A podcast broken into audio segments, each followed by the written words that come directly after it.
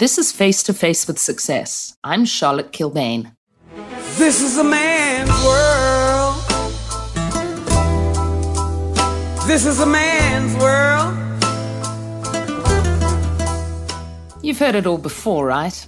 It's a man's world. And if you're a woman, you've probably lived it. But imagine being a black woman in a world pretty much entirely dominated by white men. That's a large part of Ntsiki Biyela's story. She's South Africa's first black female master winemaker. You see, man made the car. I meet her at her offices at Stellekaya Winery. She tells me she got a bursary to study viticulture at Stellenbosch University. But as a teenager from the rural Eastern Cape, she thought wine was hunters and crossbow. I got in Stellenbosch, um, a guy named Jabulani, he gave us wines to taste. Mm. Was one of the most horrible things I've ever tasted. It was a red wine. I'm thinking, so this is wine, not what I've been saying is wine. Okay, step one. Okay, now I know what wine is, it's horrible. and then I started studying and I went part of it Delheim and I started learning more about wine, started enjoying it. Look, when I think of youngsters nowadays, no, I'm not going to do it, I don't know it. Oh, well, how are you going to know it if you don't do it? You know? Or someone will study something and then they live in it in the middle and go, oh, it doesn't excite me. Well, go play with your own money. No, don't waste someone's money.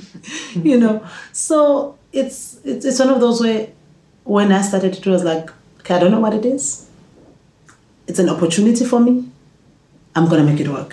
Hmm. If I don't like it, I'll study, finish, work, and then study again with my own money to get myself. But I must have something. Yeah. You know. So, and then I loved it. Ntsiki's wry and funny. She laughs really easily. And I guess a sense of humor's been really important in her journey, especially when confronting the inevitable casual prejudice. I think when I got out to the world, it was a bit terrifying. Um, there were encounters. Like you'd meet people coming here, they want to speak to the winemaker, and they're like, no, no, I didn't say I want a supervisor, I wanted a winemaker. But I'm the winemaker. You know, usually I never, when they say that, I'm like, oh, okay, fine. And then they'll walk past and go to my boss, oh, are you a winemaker? And then he goes, no. and he walks the So, what should my reaction be now? Hmm. There was always a, a struggle. Or oh, I'll be at the tasting room and I never tell people in the tasting room that I'm the winemaker.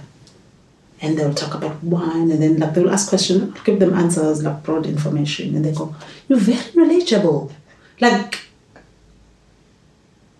go, oh, yeah, thanks. Wow.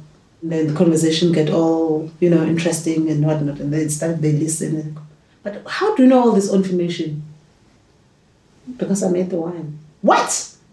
like I made the wine. I know the information because I made it. So I'm telling you what I did. You know, so there's been certain encounters. But mm. again, I always look at people who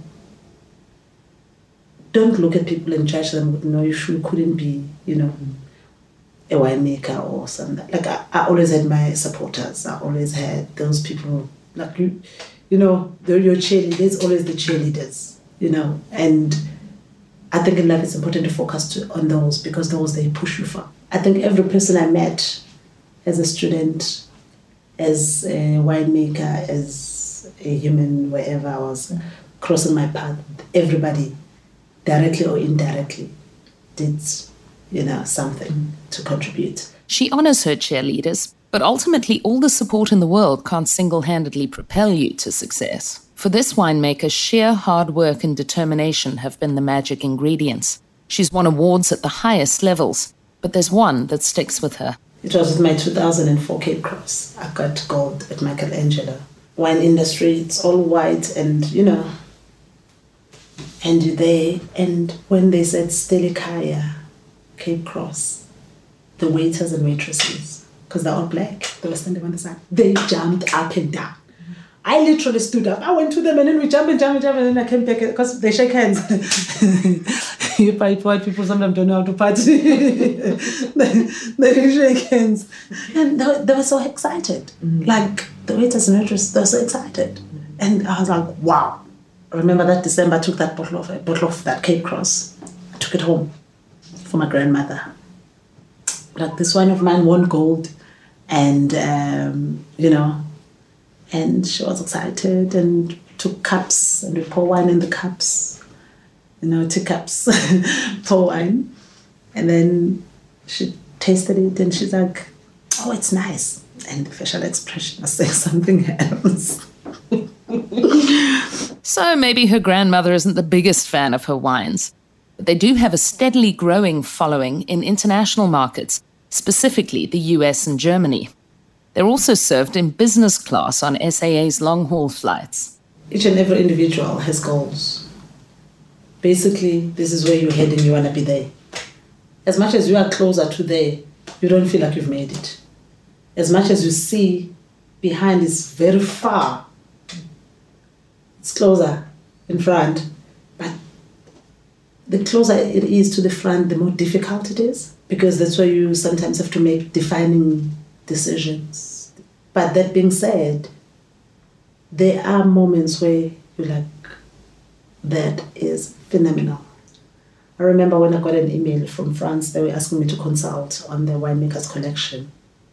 Read the email, I'm like, scam. like, I scam. And then I put the email aside. I did that. I went to do the harvest in France. I was consulting on it's a winemakers collection. They invite one winemaker a year from abroad to come and make a specific wine, and they brand it with the winemaker's name. And and I think when I got that, I was like, wow, that is fantastic. Ntsiki has poured her considerable personality into everything she's done. And that's the single piece of advice she has for people who want to succeed the way she has. This is the problem I'm finding is that when people are working in companies, you are working for somebody. No, you're not. You might not be paying the bills on that company, but you're not working for someone. In each and, in every company that you get employed to work, you're working for yourself. You're not working for somebody. You're not working for your boss. Yes, your boss wants results, but you're working for yourself. Because those results are you. Those results are you're taking pride in what you're doing because it's for you and you only. So yes, the results are needed, but you must have that attitude of knowing that you are doing this for yourself. You've been listening to Face to Face with Success, produced for Primedia Broadcasting by Amagi Media. Join us next time for more stories of South African success.